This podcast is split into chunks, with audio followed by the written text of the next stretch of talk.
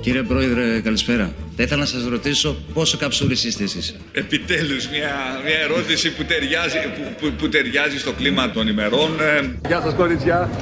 Το μωρό, Κάντε ένα selfie. Ένα πράγμα μπορώ να σας πω. Η δικιά μας κυβέρνηση, η δικιά μου κυβέρνηση, θα είναι με κυβέρνηση των Αρίστων. Δεν θα είναι με κυβέρνηση τουρλού. Ζομπέση της πολιτικής, πάντο χαμπάρι. Ρε παιδί μου, Κυριάκο, δεν καταλαβαίνεις τίποτα. Επίθεση. Πρόεδρε, είμαστε όλοι η επαρχία εδώ περήφανοι γιατί έχουμε προ- πρωθυπουργό του Ρονάλντο. Muchas gracias, afición. Este es para vosotros.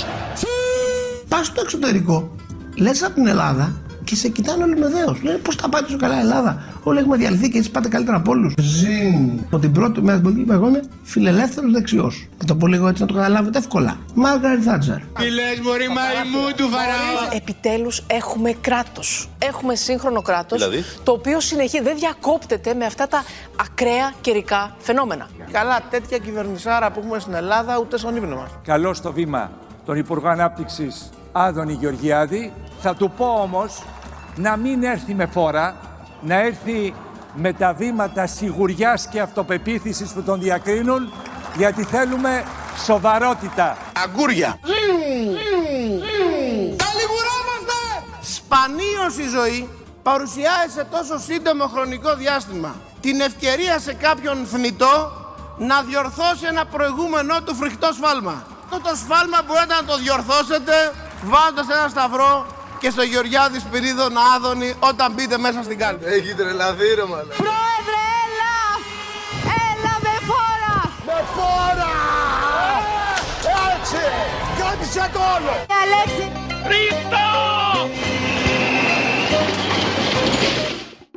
Γεια σας, είναι 5η σήμερα 16 Φεβρουαρίου 2023, είμαι ο Δημήτρης Χατζηνικόλας και ακούτε το καθημερινό podcast του Τμήματος Πολιτικών Edition του Document. Πήγε 16 Φλεβάρι, πού είμαστε τώρα, είμαστε... ε, Πέρασε και η γιορτή των ερωτευμένων, πέρασε και η η ενδιάμεση μέρα, η Τετάρτη που λέγαμε χθες στο podcast και ήρθε και η Τσικνοπέμπτη. Λίγο διαφορετική ήταν. Θυμάμαι τις Τσικνοπέμπτες πριν από μερικά χρόνια. Έκανες, έφευγε το πρωί να πας στη δουλειά και ήταν γεμάτο το, οι δρόμοι που περνούσες έξω από κάθε μαγαζί, ειδικά τα ακροπολία κτλ. είχαν στήσει. Οι άνθρωποι τα, τις ψηταριές και ψήνανε. Μύριζε όλο το κέντρο. Φέτος δεν ξέρω, μπορεί να είναι ιδέα μου, δεν είδα τίποτα. Αλήθεια σας λέω. Μόνο στο κέντρο είδα ένα μαγαζί. Νομίζω στην Ιπποκράτηση, αν θυμάμαι καλά. Πήγε ερχόμενος το πρωί στη δουλειά. Ε, δεν ξέρω τώρα αν οι άνθρωποι συνεχίζουν να διασκεδάζουν. Μπορεί να μας έχει κοπεί και, το, και η όρεξη εδώ που τα λέμε. Δεν μπορεί να μην επηρεάζει το κόσμος από όλα αυτά. Κυρίως από την ακρίβεια, έτσι, τη ραγδαία αύξηση και, α, του κόστους ζωής. Ε, στα πάντα, σχεδόν στα πάντα και την ε, συνεχιζόμενη καθήλωση επί 12 έτη και τις απανοτές μειώσεις ε, λόγω μνημονίων, λόγω χρεοκοπίας της χώρας. Ο, κά, κάποιες, κάπου πρέπει να επηρεάζουν όλα αυτά. Δεν μπορεί να περνάνε έξω από το σώμα της κοινωνίας χωρίς επιπτώσεις και στο πορτοφόλι μας και στην ψυχολογία μας αλλά αυτό είναι ένα δεύτερο θέμα πολύ πιο σημαντικό λέω εγώ κατά τη γνώμη μου αλλά καμία έρευνα δεν θα ασχοληθεί με αυτό θα ασχοληθούν μόνο τα μίντια με τα απότοκα αυτού έτσι θα πέσουμε όλοι από τα σύννεφα αλλά κανένας δεν θα διερευνήσει τις πραγματικές αιτίες. Το πώς επηρεάζει όλη αυτή η υποβάθμιση της ζωής μας ε, της, ε, της οικογένειας. Πώς επηρεάζει τα παιδιά που μεγαλώνουν σε αυτό το κλίμα, σε μια προβληματική οικογένεια, πώς επηρεάζει ε, την ψυχοσύνθεση των, ε, των, των μικρών παιδιών, ε, όταν ο μπαμπάς για παράδειγμα είναι άνεργος ή όταν ο μπαμπάς ε, δουλεύει περιστασιακά ή όταν δουλεύει με 700-800 ευρώ και δεν του φτάνουν στις 10 του μηνός τελειώνει ο μισθός και δεν έχει χρήματα να πάει μια βόλτα τα παιδιά του, να πάρει ένα δώρο στα παιδιά του. Δεν μπορεί να διατηρήσει τη σχέση του να πάρει τη γυναίκα του να τη βγάλει έξω ένα βράδυ ε, να μιλήσουν σαν άρρωστοι άνθρωποι, να θυμηθούν ξανά τα, τα ωραία χρόνια του, του, του έρωτά τους, του γάμου τους, τις αγωνίες της γέννησης των παιδιών. Δεν έρχονται αυτά μόνα τους. Πρέπει κάπως να τα αυξήσεις. Είναι κάτω από την επιφάνεια. Όλα αυτά. Η μνήμη είναι ένα περίεργο πράγμα. Είναι μια λεπτή επιφάνεια. Ε, για να μπορέσεις να την ξαναφέρεις μπροστά, όχι μόνο τη μνήμη, και τις μυρωδιές της, και τις αισθήσεις της, και τις εικόνες της, και τις φωτογραφίες της που υπάρχουν μέσα στο, στο σκληρό δίσκο του μυαλού μας. Πρέπει να το ξύσει λίγο αυτή την επιφάνεια για να βγούνε. Και το να το ξύσει δεν είναι μια απλή διαδικασία. Είναι μια διαδικασία ε, απλή και περίπλοκη συνάμα. Είναι, είναι να πάρεις τον σύντροφο ή τη σύντροφό σου να βγείτε μια βόλτα το βράδυ, να πάτε κάπου ένα Σαββατοκύριακο, να τα ξαναθυμηθείτε, να τα ξανασυζητήσετε. Ε, ε, εδώ όμως τα πράγματα τα πράγματα έχουν αλλάξει εντελώς. Εδώ η μισή κοινωνία δεν έχει τα χρήματα να τα κάνει αυτά, γιατί δεν έχει δουλειά ή η δουλειά είναι ε, τόσα λίγα τα χρήματα που εισπράττει που δεν μπορεί να τα κάνει. Και άλλη μισή δουλεύει τόσες πολλές ώρες για να μπορέσει να, να, να, να φέρει εις πέρα τα, τα χρεώδη, ε, όπου δεν έχει χρόνο να τα κάνει αυτά. Όλα αυτά μην νομίζω ότι περνάνε έτσι. Κάτω από το ραντάρ της ε, της κοινωνίας. Και κυρίως μην νομίζω ότι περνάνε χωρίς επιπτώσεις. Δεν είναι μια ευτυχισμένη κοινωνία. Να το ξέρετε αυτό. Και, και αργά ή γρήγορα αυτό θα φανεί αν δεν φαίνεται ήδη. Μέχρι τώρα. Οι άνθρωποι είναι θυμωμένοι. Ε, και θυμωμένος άνθρωπος σημαίνει άνθρωπος που δεν είναι ευτυχισμένος, δεν είναι χαρούμενος. Απλά είναι τα πράγματα. Λοιπόν, τώρα τι μου ήρθε και σας τα λέω όλα αυτά. Ε, επειδή είναι ημέρα. Έτσι. Λοιπόν, δεν ξέρω τώρα ποιοι θα το διασκεδάσετε σήμερα. Αν έχετε το χρόνο, αν έχετε τα χρήματα να το κάνετε. Όσοι μπορείτε να το κάνετε πάντως. Και ακόμη και αν δεν μπορείτε, πάλι να το κάνετε. Έστω με τον τρόπο που μπορείτε. Έχουν ανάγκη οι άνθρωποι αυτές τις στιγμές. Είναι πολύ σημαντικό. Όσο αναπνέω είναι σημαντικό. Λοιπόν, πάμε να μπούμε στην επικαιρότητα τώρα. Έχω λίγο ρεπορτάζ. Στο Ευρωκοινοβούλιο, η κυρία Καηλή βρίσκεται για τρίτη φορά ενώπιον των βελγικών δικαστικών αρχών. Και το Ευρωπαϊκό Τμήμα του Πολίτικου, το, το, το, το περιοδικό αυτό, το Ευρωπαϊκό του Τμήμα, συνεχίζει να αποκαλύπτει νέες πτυχές του σκανδάλου Qatar Gates. Το οποίο εμπλέκει βεβαίως την έκπτωτη αντιπρόεδρο του Ευρωκοινοβουλίου μαζί με άλλους ευρωβουλευτές αναφορικά με τις δοσοληψίες μεταξύ Βρυξελών και Μαρόκου. Να σας μεταφέρω χθεσινό φρέσκο ρεπορτάζ με συνομιλία που είχα με ευρωβουλευτή στις Βρυξέλλες που έχει δει τη δικογραφία του Βέλγου εισαγγελέα για την κυρία Καηλή. Ε, θα πάθετε πλάκ, μου είπε επιλέξει. Από το εύρος των κατηγοριών που δεν σχετίζονται μόνο με το Qatar Gate. Είναι και άλλα πολλά. Ο ίδιος ευρωβουλευτής μου μετέφερε ότι στις Βρυξέλλες πλέον όλοι περπατάνε και κοιτούν πίσω. Αφού οι ένδοξες μέρες όπου οι λομπίστες έκαναν παιχνίδι και τα γκαλά έδιναν και έπαιρναν με 5.000 παρακαλώ για την παρουσία Ευρωβουλευτή σε εκδήλωση και 15.000 αν ήθελες να μιλήσει, ε, έχουν περάσει αναπιστρεπτή. Εσείς πώς νομίζετε ότι φτιάχνονταν τα περίφημα conditionality, τα προαπαιτούμενα; Ε; Μεγάλη δύναμη είναι να παράγεις ε, νομοθεσία, να έχεις την, την ισχύ, την δύναμη να παράγεις νομοθεσία και να την επιβάλλεις κυρίως στα κράτη. Πολλές φορές και ως τίνα, ως there is no alternative, δεν υπάρχει εναλλακτική. Εκβιαστικά δηλαδή. Αυτό σε θεσμικό επίπεδο θρέφει την. Ε, ε, και γιγαντώνει τη διαφθορά.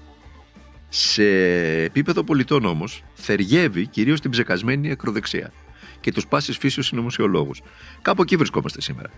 Βρισκόμαστε μεταξύ ε, τον, ε, τους, ε, μεταξύ των, των εκπροσώπων των μεγάλων πολυεθνικών, τους λεγόμενους λομπίστες, οι οποίοι επιβάλλουν τα προαπαιτούμενα και με όχημα της, ε, την ηγεσία των Βρυξελών, την οικονομική ολιγαρχία στη Φραγκφούρτη και στην Ευρωπαϊκή Κεντρική Τράπεζα και τους διάφορους Σόιμπλε ε, και Ντάισελμπρουμ, επιβάλλουν στις χώρες την νομοθεσία, εκβιαστικά, κάτι ξέρουμε εμείς εδώ, στην Ελλάδα. Έτσι. Την ίδια ώρα προκαλούν κοινωνική αναταραχή και άνοδο της ψεκασμένης ακροδεξιάς, Ακριβώς επειδή με, με τον τρόπο τον οποίο συμπεριφέρονται τα, στα κράτη και αλλοιώνουν επί της ουσίας τη δημοκρατία και, το, και το δημοκρατική, τις δημοκρατικά αποφάσεις, τις δημοκρατικές αποφάσεις των νόμιμα εκλεγμένων κυβερνήσεων με, εκλο, με εκλογές θρέφουν τους ψεκασμένους ακροδεξιούς, κυρίως. Έτσι. Αυτό είναι το, το αφήγημα που, που βλέπουμε τώρα. Είναι δύο αλληλετροφοδοτούμενοι κόσμοι. Ε, και όσοι αντιδρούν, αντιδρούν χωρίς να μπορούν να δώσουν πιστικές εξηγήσεις και απαντήσεις, κυρίως για το πώς μπορούν να αλλάξουν τα πράγματα και αν μπορούν να αλλάξουν τα πράγματα. Αυτό είναι το βασικό, αν μπορούν να αλλάξουν τα πράγματα. Γιατί αυτό που δεν πιστεύουν οι νέοι άνθρωποι είναι ότι, ε, είναι, είναι ότι μπορούν να αλλάξουν τα πράγματα. Ε, βαθιά μέσα τους πιστεύουν ότι κανένας δεν μπορεί να αλλάξει τα πράγματα. Και όποιος τους λέει ότι θα αλλάξει τα πράγματα, τους λέει ψέματα. Και δεν έχουν λόγο να το πιστεύουν αυτό, έχουν διαψευστεί πολλάκις. Είδατε για παράδειγμα, έγινε μεγάλος ντόρος, ε, διαβάστηκε ποτέ για την ε, δημοσκόπηση της Παλμός Ανάλυσης που μεταδόθηκε χθες, το χθεσινό δελτίο ειδήσεων του Attica και μεταδόθηκε μετά και, στο, και στη βραδινή εκπομπή ε, την Casus Belli, τον Σκουρί και Παναγιοτόπουλου στο Attica. Εγώ έχω την τιμή να έχω την αρχισυνταξία εκεί και έτσι την ξέρω από, από πολύ καλά την, τη συγκεκριμένη δημοσκόπηση ε, όπου μιλάει για την απογοήτευση των νέων. Είναι πραγματικά απογοητευτική και η, η ίδια η δημοσκόπηση. Ε, σε μεγάλο βαθμό οι νέοι δεν πιστεύουν στα κόμματα και δεν πιστεύουν ότι κάποιο κόμμα μπορεί να τους αλλάξει την καθημερινότητα. Σε μεγάλο βαθμό είναι απογοητευμένοι και σχεδόν πάνω από το 62% θέλουν να φύγουν στο εξωτερικό. Δεν θέλουν να μείνουν εδώ. Δεν θέλουν να ζήσουν με τους μισούς που δίνεται εδώ. Δεν θέλουν να ζήσουν σε αυτό το, το, το, το, κράτος το οποίο επί της ουσίας νύπτει τα σκύρα του για τα πάντα. Και όποιοι, όποιοι επιβιώνουν είναι οι όποιοι έχουν μπάρμπα στην κορώνη. Και δεν, δεν μπορείς να τους αδικήσεις γι' αυτό. Δεν θέλουν πραγματικά. Αυτά. Τα ξέρετε νομίζω. Αλλά τέλος πάντων, καλό και να τα λέμε. Ε, την ίδια ώρα που γίνονται αυτά, ο Guardian, ο Βρετανικός Guardian, δίνει ακόμη περισσότερα στοιχεία για τη δράση της ομάδας Ισραηλινών πρακτόρων υπό την κωδική ονομασία ε, Team Jorge. Πρόκειται για την ομάδα που, όπως αποκάλυψε η Βρετανική εφημερίδα χθες, τα είπαμε και στο χθεσινό podcast, ενεπλάκη στη χειραγώγηση εκλογικών διαδικασιών σε περισσότερες από 30 χώρες, διαθέτοντας αντιπροσωπεία μαντέψτε πού στην Ελλάδα. Σιγά με δεν διέθετε. Οι αποκαλύψεις του Guardian έχουν προκαλέσει ιδιαίτερη ανησυχία με την αντιπολίτευση εδώ στη χώρα αλλά και μέλη της Ευρωβουλής να ζητούν άμεση εισαγγελική παρέμβαση για την υπόθεση, η οποία προσθέτει ακόμη περισσότερες σκιές πάνω στο Μαξίμου εν ώψη και των βουλευτικών εκλογών του 23. 9 Απριλίου είναι η ημερομηνία η... αυτή που τρέχει στα δημοσιογραφικά γραφεία ότι θα γίνουν οι εκλογές. 14, 15 οι, οι δεύτερες εκλογές αν χρειαστούν. Και ακόμα και αν χρειαστούν τρίτες θα πάνε τον Ιούνιο. Έτσι, 9 Ιούνιου νομίζω αν θυμάμαι καλά. Θα τα δούμε αυτά στο ημερολόγιο. Η Βρετανική λοιπόν εφημερίδα επανέρχεται καταγράφοντας τη σύμπραξη της uh, Tim Jorge με πια με την Cambridge Analytica. Γιατί το λέω αυτό, διότι το Μαξίμου φαίνονταν μπλεγμένο και με την Cambridge Analytica. Οπότε, μάλλον το ρεπορτάζ του Guardian ότι ε, με, ε, μεταξύ των 30 χωρών που δραστηριοποιήθηκε η Tim Jorge είναι και η Ελλάδα, που έχει στείλει αντιπροσωπεία η εταιρεία εδώ, μάλλον είναι αληθέ. Τέλος πάντων, με την Cambridge Analytica η Tim Jorge ε, ασχολήθηκε, συνεργάστηκε για να προωθήσουν τον εκλεκτό υποψήφιό τους στις προεδρικές εκλογές στην Ιγυρία το 2015. Λοιπόν, και χθες αναρωτιόμασταν πώς θα πάει η χώρα στις εκλογές με τέτοιο κλίμα. Ε, θέλετε τώρα την άποψη του κυβερνητικού εκπροσώπου, του κ. Οικονόμου, γι' αυτό. Α, ερωτήθη σήμερα για το ρεπορτάζ του Guardian και ακούστε τον τι είπε. Σχολιάζετε το δημοσίευμα του Guardian για ομάδα Ισραηλινών ειδικών που χειραγωγούν εκλογές σε διάφορες χώρες και ε, έχουν team και στην Ελλάδα. Δεν ξέρω τι γίνεται στις άλλες χώρες. Οι Έλληνες ψηφοφόροι, οι Έλληνες πολίτες δεν χειραγωγούνται, ξέρουν πολύ καλά ε, ποιον ψηφίζουν και γιατί τον ψηφίζουν. Δεν έχει υποπέσει στην αντίληψή μας να υπάρχει τέτοια ομάδα που να κάνει τέτοια δουλειά στην ελληνική κοινωνία, αλλά από την ώρα που σας είπα ότι οι Έλληνες ψηφοφόροι δεν χειραγωγούνται, δεν κατευθύνονται, ξέρουν πάρα πολύ καλά ποιον ψηφίζουν, ποιον καταψηφίζουν και για ποιο λόγο, η συζήτηση αυτή νομίζω ότι είναι ανεφαντικημένη. Είναι αδιανόητο και εκτός εντελώς κάθε λογικής και κάθε πραγματικότητας να υπονοεί κανείς ότι υπάρχουν μηχανισμοί που υπάρχει περίπτωση να λιώσουν τη βούληση του ελληνικού λαού. Αυτά είναι σενάρια επιστημονικής συντασίας, όχι στη χώρα μας. Όχι στη χώρα μας, είπε. Μπορεί σε όλες τι άλλες χώρες, όχι στη χώρα μας. Τώρα, γιατί όχι στη χώρα μας, μόνο ο κ. Οικονόμου το ξέρει. Δεν, δεν ε, μανιπιουλάρονται οι Έλληνες πολίτες, είπε ο κ. Ε, Οικονόμου. Αυτή ήταν η εξήγηση. Δηλαδή, συγγνώμη, η ομάδα αυτή, η Team Jorge, που, που έχει Ισραηλινούς πράκτορες επικεφαλής και έχει και διάφορα λογισμικά που μανιπιουλάρει τα social media, αυτά τα περίφημα bots και τα, τους, τους, τους fake λογαριασμούς δηλαδή, ε, και, και στείνει ολόκληρο επιπληρωμή. Οι πολιτευτές την πληρώνουν για να μανιπιουλάρει το. να χαλάσουν την εικόνα των, των ε, ανταγωνιστών τους ή να ωρεοποιήσουν τη δική του εικόνα ή να κρύψουν ένα δημοσίευμα αρνητικό για αυτούς. Δραστηριοποιούνται σε όλες τις άλλες χώρες και επηρεάζουν 29 χώρες στον κόσμο, αλλά όχι την, ε, την Ελλάδα. Όχι. Οι Έλληνες είναι υπεράνω. Δεν ε, μανιπιουλάρονται με τίποτα. Αυτή είναι η εξήγηση του κυβερνητικού εκπροσώπου. Εν τω μεταξύ, στη χώρα όπου δεν, δεν μας φοβέρα καμία, ε, σύμφωνα με τα στοιχεία του Γραφείου Προπολογισμού της Βουλής, τώρα, Νοέμβριος του 22, το Νοέμβριο του 22 δηλαδή τα στοιχεία, 8.622 αφημοί χρωστάνε 87,8 δισεκατομμύρια ευρώ. Αυτά είναι τα στοιχεία τα οικονομικά τώρα που δείχνουν την πραγματική κατάσταση της οικονομίας. Είναι από τη φίλη μου την οικονομική αναλύτρια, την ε, Ιωάννα Λιούτα, μου τα στέλνει κατά καιρούς πολύ καλά κάνει γιατί έτσι μας δίνει και τη δυνατότητα να τα, να τα διαβάσουμε και να τα μεταφέρουμε σε εσάς. Δεν οικειοποιούμεθα ποτέ ε, δουλειά άλλων. Πάντοτε λέμε ποιος είναι ο άνθρωπος ο οποίος βρίσκεται πίσω από τα στοιχεία που μεταφέρουμε. Ε, γιατί πίσω από κάθε αριθμό, πίσω από κάθε νούμερο υπάρχει μια εργατόρα, έτσι, την οποία οφείλουμε να σεβόμαστε όλοι. Λοιπόν, το κυβερνητικό επιτελείο πανηγυρίζει για τους υψηλούς ρυθμούς ανάπτυξης της χώρας και αναφέρεται στην αύξηση του ΑΕΠ, αλλά το ονομαστικό ΑΕΠ, με τρέχουσες τιμές παρακαλώ, αυξάνεται λόγω των ανατιμήσεων των προϊόντων, λόγω της αυξήσεως δηλαδή, και όχι το καθαρό ΑΕΠ που αυξάνεται μόνο όταν αυξάνονται οι παραγωγικές ποσότητες αγαθών και όχι οι τιμές τους, οι παραγόμενες ποσότητες αγαθών και όχι οι τιμές τους. Διατείνεται το οικονομικό επιτελείο ότι μειώνεται το δημόσιο χρέος. Μόνο που το δημόσιο χρέος μειώνεται πλασματικά.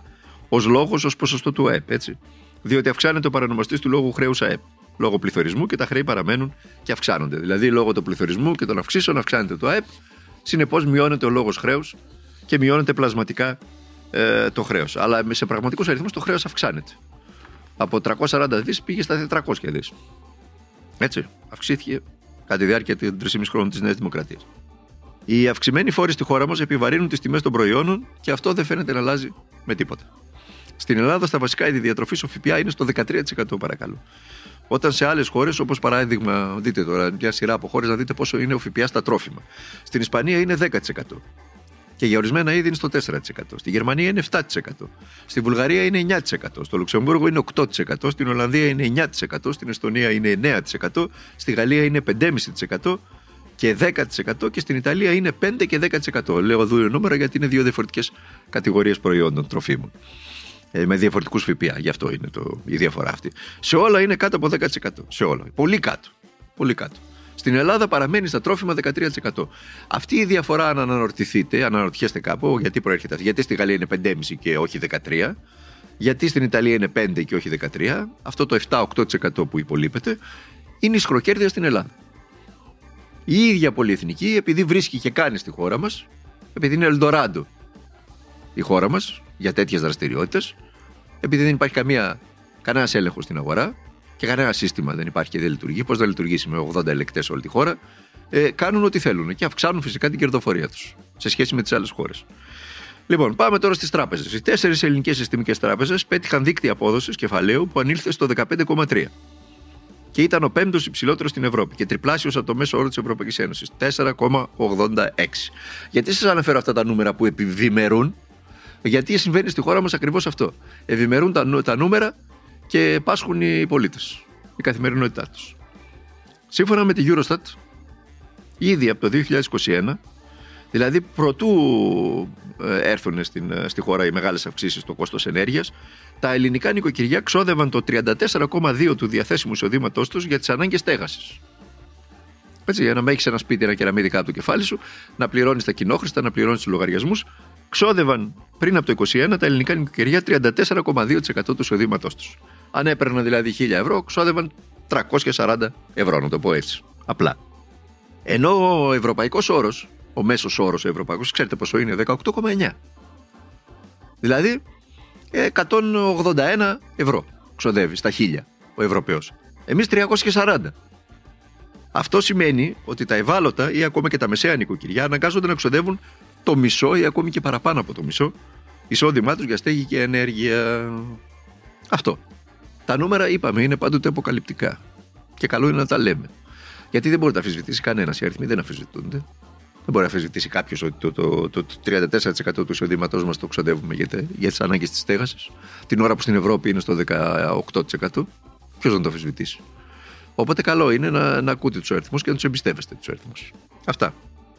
Και επειδή τα είπαμε όλα αυτά είναι λίγο έτσι στενάχωρα, μέρα που είναι, να κλείσουμε με. να θυμηθούμε λίγο έναν τρόπο που κλείναμε το προηγούμενο podcast με ένα ποίημα του Κώστα Καριωτάκη, Θάλασσα. Ε, το επιλέξαμε για, για ένα κυρίως λόγο.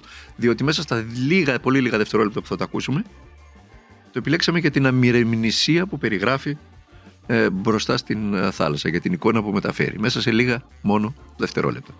Ε, χαρείτε το θα τα ξαναπούμε μαζί αύριο στο τελευταίο podcast για αυτή την εβδομάδα του Τμήματος Πολιτικών Ειδήσεων του Ντοκουμέντου. Μέχρι τότε να περνάτε, να είστε καλά, να προσέχετε τον εαυτό σας, ε, να ακούτε τους ε, γνωστούς σας, να μιλάτε μαζί τους για τα πάντα και να αγωνίζεστε για τα πάντα.